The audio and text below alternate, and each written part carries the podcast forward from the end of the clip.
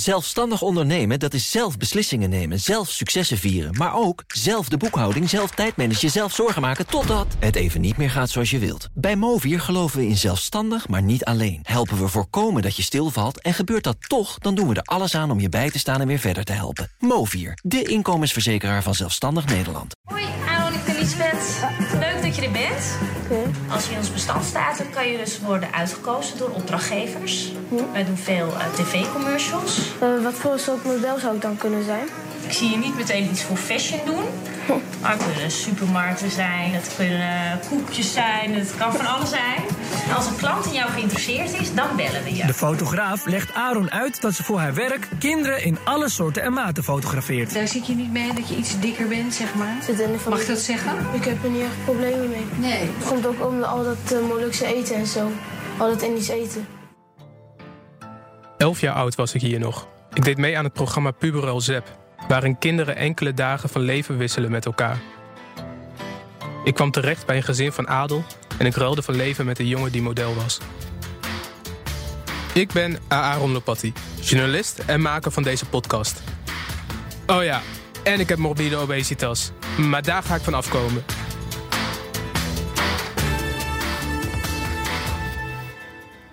Ik kamp al jaren met overgewicht. Op het hoogtepunt, of nou ja, eigenlijk het dieptepunt, woog ik denk ik zelfs wel meer dan 150 kilo.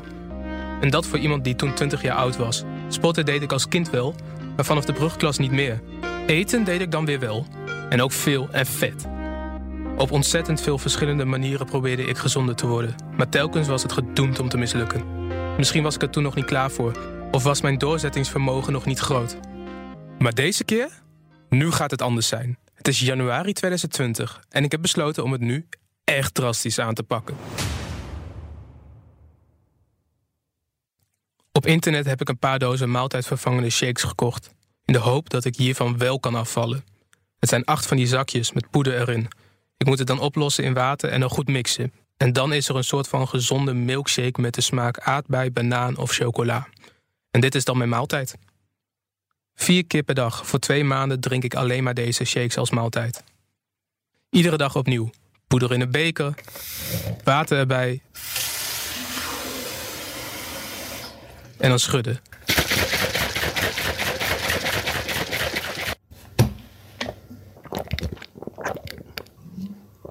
Ik merk dat het zwaar is om van de een op de andere dag mijn eetpatroon compleet te veranderen. Eerst had ik misschien wel 3000 calorieën of meer op een dag. En dan had ik amper beweging. Nu is dat nog maar rond de 1000 calorieën. Ik lig dan ook met honger in mijn bed. Mijn hoofd verlang ik naar vet en veel eten. Pizza's, patat, deunen. Alles wat ongezond en vet is, komt langs in mijn hoofd. Vlak voordat ik in slaap val. En nee, niet alleen voeding is belangrijk om af te vallen. Ik heb jarenlang al een abonnement op de sportschool Fit for Free. In die drie jaar dat ik er al lid van ben, ben ik denk ik niet vaker dan tien keer ook echt naar de sportschool geweest. Ik besluit dan ook om het weer op te pakken. Drie jaar geleden, toen ik al eens een verwoede poging deed om meer te gaan sporten, heb ik ook een tip gekregen van een personal trainer. Hij zag mij in de sportschool totaal verward met de gewichtsmachine bezig. En hij gaf me zijn nummer en zei dat ik hem maar moest appen voor wat tips. Nou, zo gezegd, zo gedaan. Aaron, ik ga vandaag mijn best doen. Ik weet niet of ik het ga redden. Ik ben namelijk heel druk. Uh, maar ja, wat ik wel even kan doen, advies geven voor vandaag, is uh, alleen maar compound oefeningen. Dus als je dat even intikt in Google, dus C-O-M-P-O-U-N-D. En als je die oefeningen gaat doen, dan verbrand je ontzettend veel calorieën. En dan word je gewoon heel sterk van. Het zijn relatief veilige oefeningen. Mijn advies is ook nog, blijf even in de machines. Dus ga niet te veel met losse gewichten werken, omdat het ook wat gevaarlijker is. Tja, de sportschool. Met de tips van personal trainer Anton in mijn hoofd stapte ik er weer naar binnen. Voor mijn gevoel keek iedereen mij aan. Wie is dat dikke joch? Zo dacht ik hoe anderen naar me keken. Ik had ook geen idee waar ik aan begon. Ik begon maar met de cross trainen. Daar stond ik dan eerst even een tijdje op. Calorieën verbranden. Daarna ging ik door naar de krachtmachines, zoals Anton ook zei. En ook hier bouwde ik het langzaam weer op. Ik begon met twee keer sporten in de week. Dat werd drie keer. En van anderhalf uur ging het naar twee uur. Ik begon het ook leuker te vinden om te gaan sporten. En heel misschien ook wel iets te leuk. Maar dat hoor je later.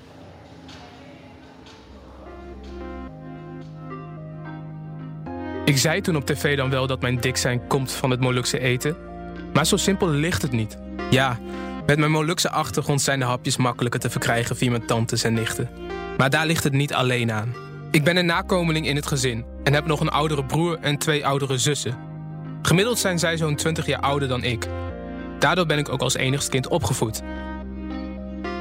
Ik heb een ingewikkelde jeugd gehad. Een letterlijke vechtscheiding, een moeder die het contact met mij verbrak op jonge leeftijd, een vader die niet goed wist hoe je een kind moest opvoeden en nog veel andere tegenslagen. Ja, het heeft gezorgd voor een bijzondere cocktail die niet in mijn voordeel werkte. En jaren later heeft het nog steeds invloed op mij. Maar dit keer ook op een goede manier. Een verhaaltje. Met mijn moeder heb ik sinds dat zij en mijn vader gescheiden zijn al een moeizame relatie. Toen ik 11 jaar oud was, verbrak zij ineens het contact met mij. Ze ging aan zichzelf werken. In de jaren daarna had ik nog maar af en toe contact met haar. Begin 2020 ging ik voor het eerst in tijden weer langs bij mijn moeder. Eerdere afspraken liepen ook al uit de teleurstellingen. Maar deze keer, deze keer was anders. Het liep uit in een conflict. Een conflict waarbij ik zelfs huilend wegging. Ik besloot dat de knop om moest. De rest van mijn leven ging namelijk wel beter. Alleen op het gebied van mijn gezondheid nog niet. Ik had het eindelijk door. Ik kan alleen zelf zorgen voor verbetering. Mijn emoties over mijn lastige jeugd, die hield ik het liefst zoveel mogelijk verborgen. Maar mijn vader, Domingos, die had het wel in de smiezen. Zo liet hij tien jaar geleden al weten in het programma Puberal aan de jonge Victor, met wie ik van leven ruilde voor enkele dagen. En waar is de moeder van Aaron? Wij zijn eh, ja, een deel gescheiden eigenlijk. Oké. Zij woont eh, hier wel in Winterswijk. Wat was er gebeurd? Ja, meningsverschil hè. Dat heb je meestal zo. Over de scheiding dat hij mij vroeg, dat vond ik wel heel ingrijpend. Soms heeft hij wel eens verdriet. En ik vind het ook wel moeilijk voor hemzelf. Dan probeer ik hem zelf ook een beetje wat op te beuren, op te vangen. En over te kunnen praten en zo. Ja, hij eh, zit er wel mee. Diep in zijn gedachten. Soms maakt het mij zelf ook niet kenbaar. En dan eh, zegt hij elke keer tegen mij... Pap, ik, ik hou van je. Als klein jochie was ik ook niet heel spraakzaam. Als ik ergens mee zat, dan hield ik dat liever voor me. Echt diepe gesprekken over dit onderwerp heb ik nooit gevoerd met mijn vader. Dat zit misschien ook wel een beetje in onze cultuur, om zo min mogelijk over pijn en emoties te praten. Ik denk ook dat mijn vader het nooit echt heeft kunnen leren in zijn opvoeding. Toen hij door zijn vader en moeder een militaristische kneelopvoeding kreeg. Sowieso zijn trauma's taboe om over te praten in veel moeilijkse gezinnen. Ik ga kijken of ik dat taboe kan doorbreken bij mijn vader. En ga voor het eerst ooit proberen een goed gesprek met hem te voeren over onze ongezonde levensstijl. Mijn vader komt over vanuit Winterswijk naar mijn studentenkamertje op twee hoog in Amersfoort. En dat klinkt zo. Oh, ben moes, hè? Ja, ik, hoor, ik hoor je ook hijgen. Je met, het zijn twee trappen hier. Huh? Het zijn twee trappen die je op moet. Ja. Met 200 kilo. 200 kilo? Dat weet ik niet. Nee hoor, natuurlijk niet. Nee, maar, maar je, je hebt een maagverkleining gehad, toch? Ja, maar toch, kijk. Nee, maar... Mijn vader heeft ook morbide obesitas. Hij woog maar liefst 153 kilo. Toen liet hij zijn maag verkleinen. Hij viel bijna 35 kilo af, maar dat hield hij niet heel lang vol. Ja. Maar je, je ging niet meer bewegen daarna, of wel? Nee, ook niet. Het was alleen dat je door die maagverkleining minder ging, Ja, kon minder- eten. Geen eten, Ja. minder eten. En hoeveel weeg je nu? Tini? Ja, ik dacht wel 130, denk ik. 130 weer. Dat is wel zonde, hè? Ja, Je, dat is wel erg hoor. Gaat, het- Ja. bij, bij mij gaat het wel snel. ja. Omdat het zo gelijk in één keer, als je niet zelf oplet, dan eh, komt er allemaal bovenop. We hebben het over de Molukse cultuur. De vele verhalen die bij iedere oom en tante wel te horen zijn over vroeger. En waar overal wel eten aan bod komt. Ik heb oma nooit gekend, jouw moeder. Maar ik kan me wel de verhalen eh, herinneren van, al, van iedereen. Van, dat ze zeiden van ja, als je binnenkomt, dan lag er op de koelkast een, een, een, een plaat met allemaal frikandellen klaar. En iedereen pakte dan even gewoon, ging eh, even wat eten en eh, ging dan naar binnen. Ja, dat ging zo makkelijk. Hè. Je stapt gewoon sa- s'avonds laat, ga je dan naar binnen. En een oma die zit daar in de hoek. En zit je daar zo, net zoals zo'n eh, soort president. ga maar naar de keuken, zeg. dat ligt nog wat. Zo is goed. Het is gepusht ook, hè? Van, Ja, het is- Je moet eten, anders is het respectloos. Of dat, eh, Nee, wat, het is gewoon, gewoon eh, liefde. liefde. Ja? Liefde van eh, oma. Mijn vader is geboren in Indonesië. Met zijn ouders en broers en zussen komt hij in 1951 naar Nederland. Waar hij opgroeit in de oude natiekampen van de Tweede Wereldoorlog. Over de pijn en leed werd nooit gesproken bij hem thuis. Dat terwijl zijn vader in de oorlog heftige momenten gekend heeft. In de jappenkampen, maar ook daarna. Aan de ene kant vind ik wel, dat het is gewoon de cultuur. Die eh, gezelligheid en die spanningen die wij vroeger gekend hebben.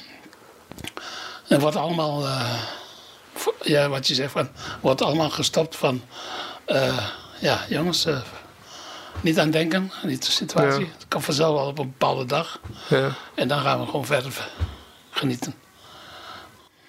Gingen jullie dan ondertussen eten? Omdat jullie je Ja. ei niet kwijt konden, zeg maar. Ja. We hebben het dan over mijn jeugd. Over hoe hij mij opgevoed heeft. En hoe hij daarop terugkijkt. Jij en Ma hadden vroeger altijd eh, een, zeg maar, een traditionele relatie. De man werkt, zorgt voor het geld en de vrouw verzorgt de kinderen.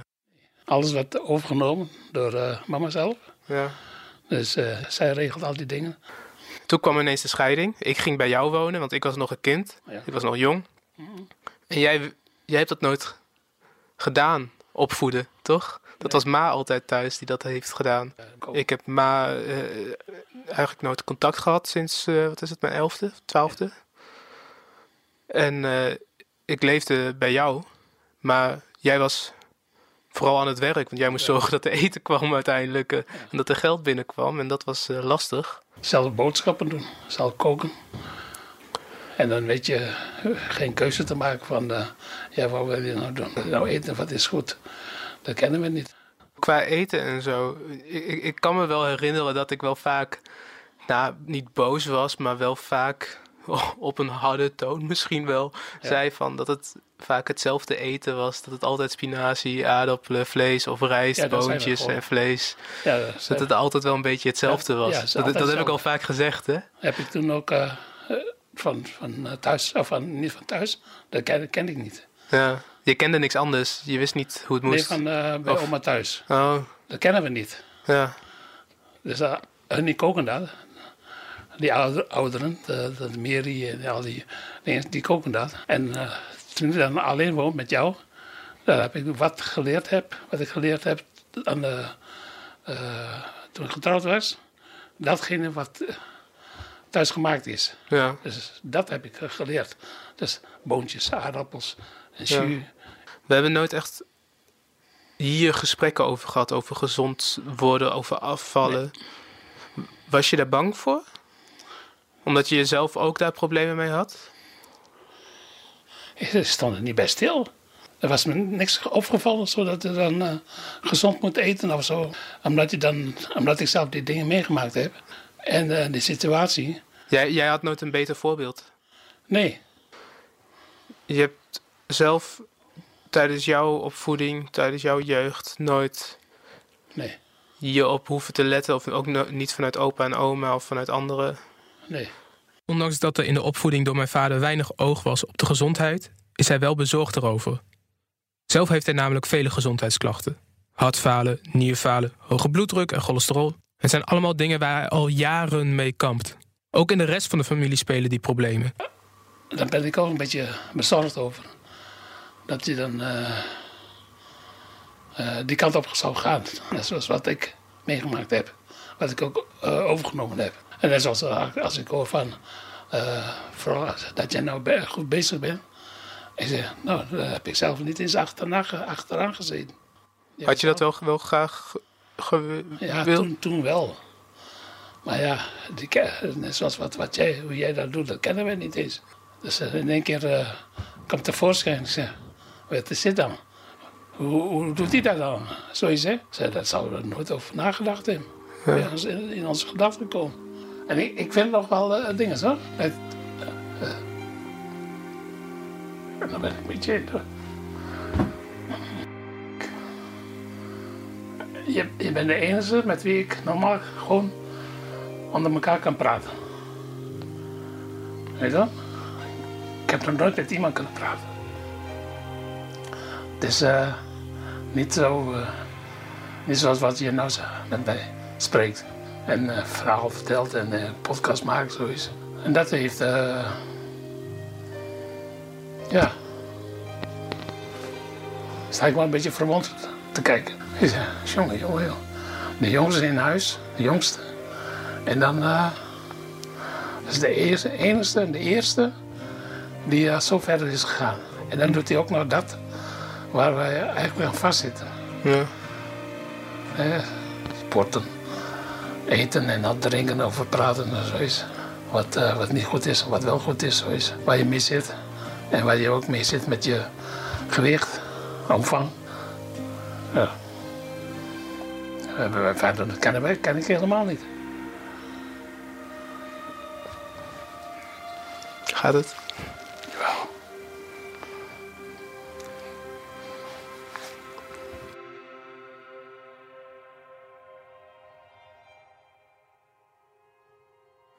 Toch zal het niet alleen aan de opvoeding en jeugd liggen. Ik ben namelijk de jongste van vier kinderen in dit gezin. Ik heb twee zussen, één van 40 jaar en één van 42 jaar. Ook heb ik nog een oudere broer die 43 jaar is. Allemaal zijn ze dus ruim 20 jaar ouder en hebben ook een totaal andere jeugd gehad dan ik. Maar ook bij hen speelt overgewicht een rol. Het kan dus niet alleen aan mijn opvoeding liggen en de vechtscheiding die ik op jonge leeftijd meemaakte. Ik spreek daarom met mijn broer, Isaac, en zussen, Tabita en Salome. Ik wil weten welke gelijkenissen er waren in hun opvoeding en die van mij. Bij, ons is het anders dan bij jou, omdat jij um, door pa opgevoed bent later. En toen ben je dikker geworden. En wij zijn door ma opgevoed, zeg maar, qua eten en drinken en dat soort dingen. En wij zijn ook pas later, zeg maar, tenminste ik ben later dikker geworden toen ik het huis uit was. Zo legt mijn zus Tabita het uit. Zij woont in Egypte met haar man Ayman en ze praat met ons via de telefoon. Bij Salome was het eigenlijk ook zo, Sal? Ja, dat was, dat was zeker zo. En waarom, waarom was dat dan zo? Nou, maar ik, ik, ik weet gewoon nog dat ik heel, heel bewust, dat, toen ik uh, op mezelf ging wonen, op kamers ging, uh, dat ik de eerste dat ik dacht, oh, ik moet boodschappen doen. En dan dacht ik mag lekker zelf kopen wat ik wil. Dus ik kocht chips en winegums en gewoon chocola en uh, gewoon alles kocht ik. Ik dacht, ja, nu mag het. Thuis was het altijd uh, niet te veel eten, um, uh, want anders word je dik. Niet te veel snoepen, want anders word je dik. Niet te, niet te grote porties, want anders word je dik. Uh, was er allemaal wel zo? Het was er wel allemaal, ja. En, en, en op zich, want ik, ik heb er natuurlijk wel over na zitten denken. En um, al die dingen die werden gezegd, is helemaal niet zo gek. Um, want je moet ook opletten met wat je eet. En dat niet, maar wij kregen er altijd achteraan te horen. Anders word je dik, want je bent een lopatti. Oh, ja, echt? Oh, mama, echt dat vreemd. mama wou ons daarvoor ook beschermen. Ja, ze wou ons beschermen, zodat, want nou ja... Nou, beschermen met, met een dreigement, zo klinkt het dan? Nou, nee, beschermen, want zij zag natuurlijk dat die kant van de familie, dat ze allemaal dik waren en allemaal suikerziekte hadden en allemaal, nou ja, dat Ja. was allemaal geen pretje. Dus, ehm, en, en daar wou ze ons tegen beschermen. En ik denk ook van, nou, ja, ze heeft ons daarmee gewoon in de basis wel goede eetgewoontes meegegeven. Alleen, nou ja, als je dat de hele tijd te horen krijgt. En ik had ook altijd het idee, we gingen niet zo vaak naar hun toe, naar oma Tina bijvoorbeeld, omdat we daar dan veel te veel gingen eten. En als ik, ik weet ook wel dat we daar bijvoorbeeld met kerstavond of een verjaardag waren, dat ik echt het eten tegen mijn ribben aanvoelde. Zoveel ging ik dan eten. Ja, omdat je, je kreeg de, eh, je kwam daar en toen stond er allemaal al lekkers op, de, op tafel. Ja. En toen eh, dan, kreeg je nog een, gebakje, kreeg je ook nog wel. eens. Eh, gewoon een slagroomgebakje kreeg je dan. Of een, een ander gebakje wat ze dan hadden gehaald. Ja, Nou, eh, eh, frisdrank. ja. En, dan, dan, en daarna gingen we meteen eten. Want er was ook al eten gekookt. Dus de, nadat je de- je gebakje had gehad, er zat er niet echt nog een, een uur tussen. Of anderhalf uur tussen voordat je dan ging, ging eten. Nee, Het dat, was een lopende band aan dat eten. ging wat, allemaal eh, heel snel achter elkaar. Ja, en dan had je daarna ook nog eh, die potten met Cribby G op tafel en zo. Ja. Nou, echt heerlijk. Daar kan je niet meer stoppen. Nee. Dus ik ging echt met buikpijn, gewoon tot mijn zere ribben, ging ik, ging ik daar dan wel eens vandaan. Ja. En er werd, en het werd ook altijd gezegd van pak maar, pak maar, pak maar. Ja. Het werd werd ook gedwongen En, ook een beetje. ja. Ik ken dat ook wel als niet- niet bezoek bij ja, tantes. ja, van, Het is niet echt Dat je heel vaak dat aangeboden. Ja, is aangeboden. Ja. en als je een keer nee en- zegt, dan, eh, Ja. dan, dan wordt het nog een keer aangeboden. Van, wel, pak maar, pak maar. Ja, want toen Ja. oma Tina nog leefde, dat was echt altijd... Je kwam binnen en dan was het... eh, ga maar in de keuken. In de keuken is eten. Ja. Dus, en, en je kon echt niet zeggen... Nee, nee, oma, ik hoef nou niet. Nee, ga maar in de keuken eten halen. Maar zien jullie dan andere dingen eh, die in mijn jeugd zijn gebeurd... waardoor jullie denken van... hé, hey, daardoor ben ik dik geworden? Als je dat vergelijkt met de jeugd die jullie hebben gehad. Jij was alleen thuis. Nee, want jij, jij bent tot je tiende of zo? Woonde ik bij pa en ma. Ja, Dan een jaartje of zo alleen bij ma. ja, Met af en toe naar pa. ja. En toen alleen maar bij En toen pa. je va- vanaf je elfde, toen ben je bij pa gaan wonen. Ja. Maar je hebt wel in die tussentijd heb je ook alle meegekregen, de ruzies die ze hadden. Maar hoe heeft dat te maken met mijn dik worden, dik zijn? Eh, het verwennen, denk ik. Het verwennen van papa's kant. Ja, compenseren. Eh, Ja, compenseren. En, en, en ja, ik denk dat van mama's kant dat daar weer de druk op leggen van opletten van eh, Aaron, eh, je moet niet zoveel eten. En, Ja. Maar ook, ook het, eh, het dingetje van eh, het stiekem eten. Dat, eh, dat ach- achter jouw bed of onder je bed eh zakjes chips, snoepzakjes of zoiets lagen. Ja. Ja, ik zie daar niet echt het, het, het probleem eigenlijk in. Maar daar vond mama wel heel erg. dat vond, die, vond ze wel heel erg. Dus die maakte zich er wel meteen heel zorgen omdat, wij, omdat wij dat ook zelf deden. De omslag misschien in mijn leven was dat ik van de opvoeding van ma naar de opvoeding van pa ging. Ja. Ja. En dat het toen ja, niet ja, de verkeerde kant qua Nee, en dat- gezondheid En dat pa eh, heel erg probeerde te compenseren. ja, toen. precies. Dus oké, oh ja, van ma mocht je niet snoepen. Nou, van mij mag je alles snoepen wat je maar wil. Maar zelfs daar ging jij nog stiekem snoepen. Zelfs daar had jij nog chips. Ja, maar dat zit er eh, helemaal in dan. Ja, terwijl er die, een gegeven terwijl, terwijl die Ja. alles kon pakken wat hij Ja. wilde. En Ja. echt geen commentaar kreeg van pa van... eh, nou, je hebt nou al wel genoeg chips gehad. Ja. Dan nog zat je op je kamer en verstopte je chipszakken... en eh Pringles bussen achter je bed. Mijn zus Salome worstelt er ook flink mee. Hoeveel ze weegt, dat durft ze niet te zeggen. Maar ook bij haar is morbide obesitas een probleem. Daarom is ze ook dieper in het psychologische verhaal gedoken. eten. Maar ik heb eh, een familieopstelling gedaan.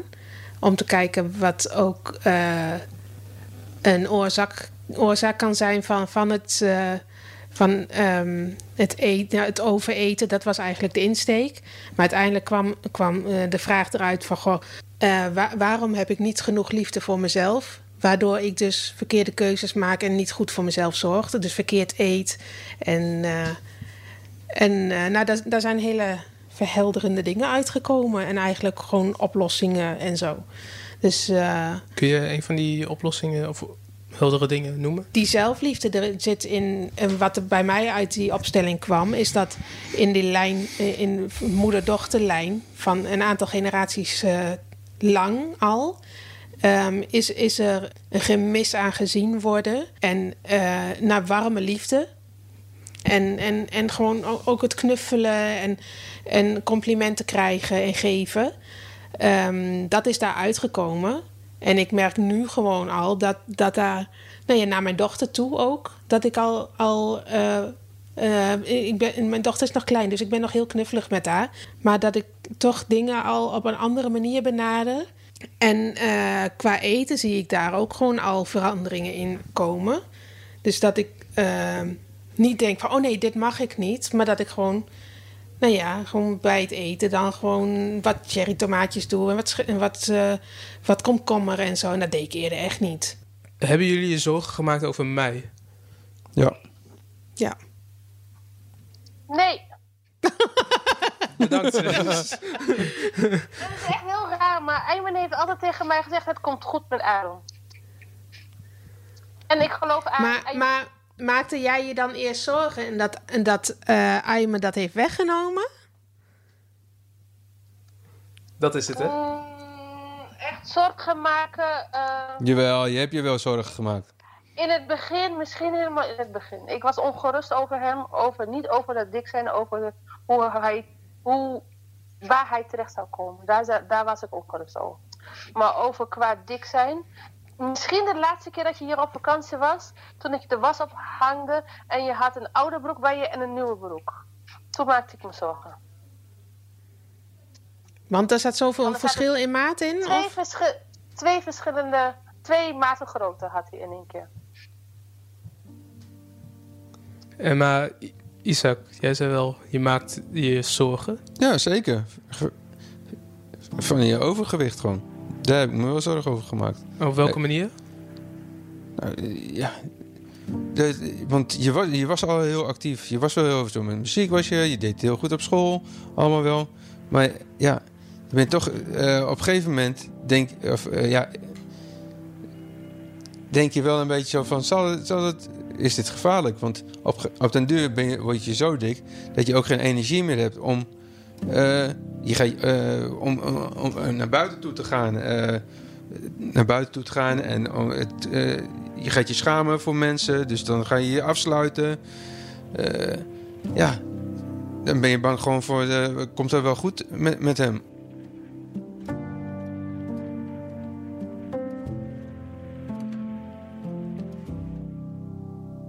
Hebben jullie nooit echt gemerkt dat Aaron eigenlijk helemaal niet zich schaamde voor dik zijn? Volgens mij deed hij dat wel. Tenminste, ik had altijd. Vooral, dan, dan was ik het weekend bij pa. En dan was Aaron er ook. En dan eh, kwam hij gewoon helemaal niet buiten. Hij was het hele weekend alleen maar binnen. Met de televisie of met zijn computer. Of eh, dingen voor werk aan het doen en zo.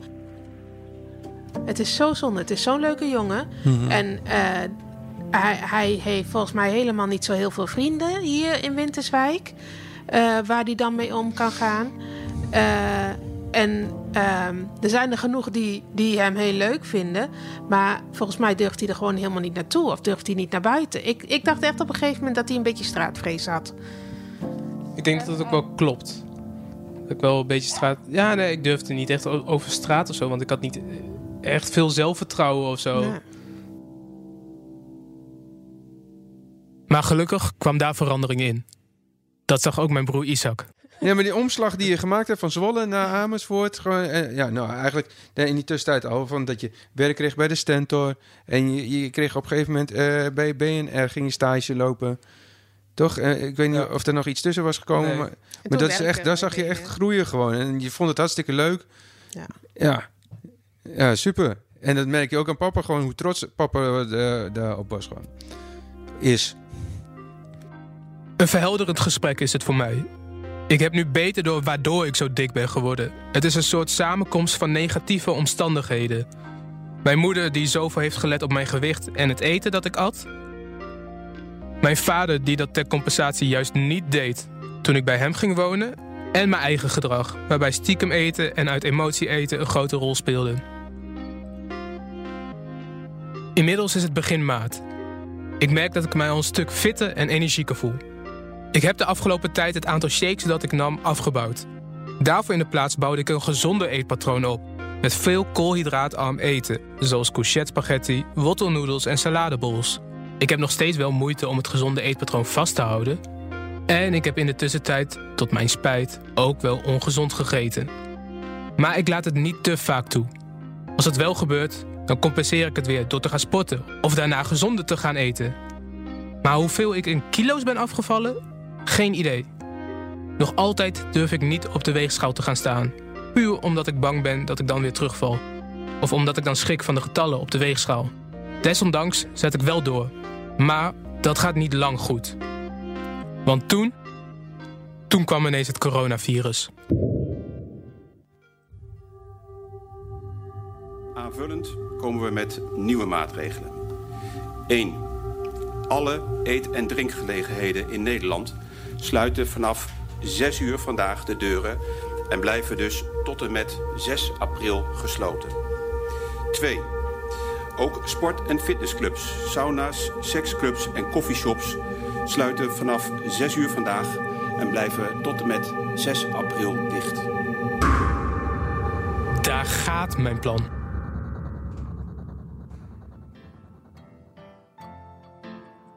Hoe ik omga met de coronapandemie Dat hoor je in aflevering 2 van de podcast met afvallen en opstaan. Ook hoor je waarom het coronavirus niet alleen voor mij, maar ook misschien wel voor jou een extra reden kan zijn om gezonder te worden.